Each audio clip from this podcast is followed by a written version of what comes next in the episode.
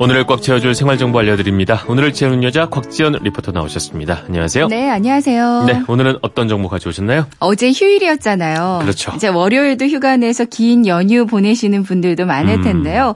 이렇게 연휴 기간에 분명 푹 쉬었다고 생각했는데 오늘 출근길에 여전히 피곤하신 분들 분명히 있으실 거예요. 확실히 아이가 생기고 나니까 아, 연휴란 게 더 피곤한 거구나.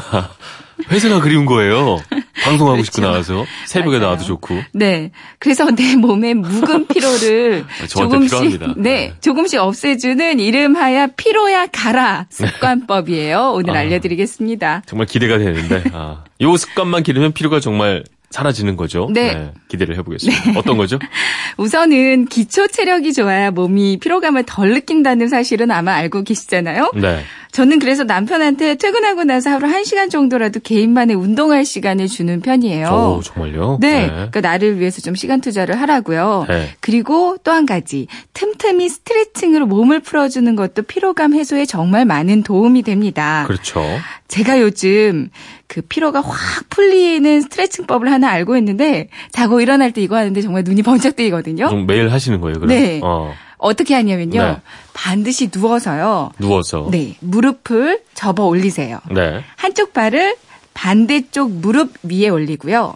그 다리 빈 공간으로 손을 집어 넣어서 나머지 한쪽 다리를 가슴 쪽으로 쭉 당겨주는 거예요. 네. 그러면 허벅지 뒷근육 여기 뭐 아이고. 햄스트링이라고 부르더라고요. 네, 그렇죠. 여기를 쭉 늘려주는 건데 이것만 해줘도 정말 잠이 번쩍 오. 깹니다.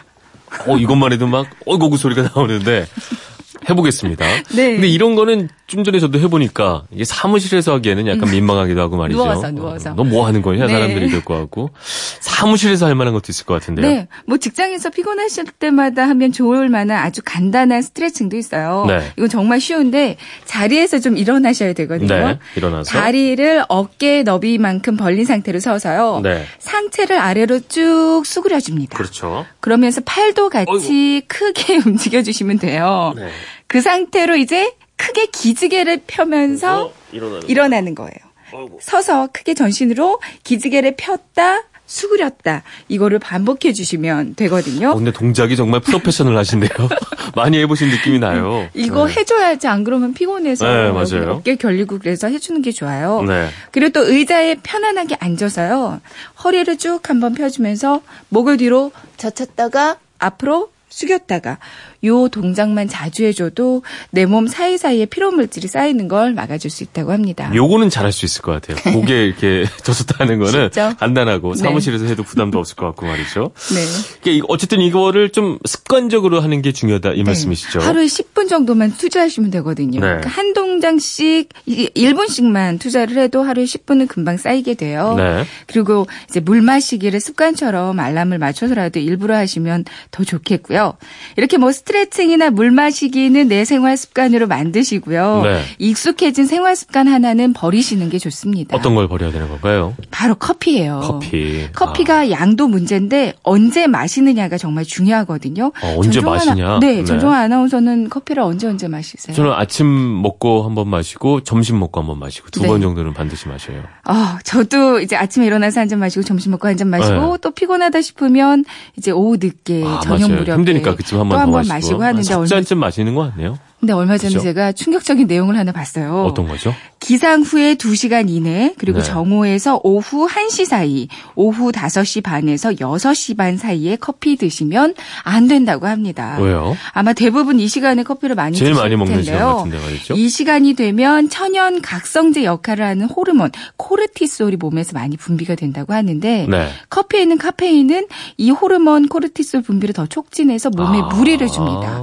이제 과도하게 호르몬이 분비되면 이게 바로 만성 피로로 이어질 수 있다고 하거든요. 그러니까 무심코 마시는 커피 한 잔 습관이 되고요. 그 습관이 바로 만성 피로를 불러올 수 있다는 거죠. 그러니까 커피 대신에 물을 많이 드시는 걸 추천해 드려요. 그 시간에 몸에서 그렇지 않아도 이게 나 분비 촉진해 중에 나오는데 네. 아. 커피까지 가니까 더 무리가 된다. 맞습니다.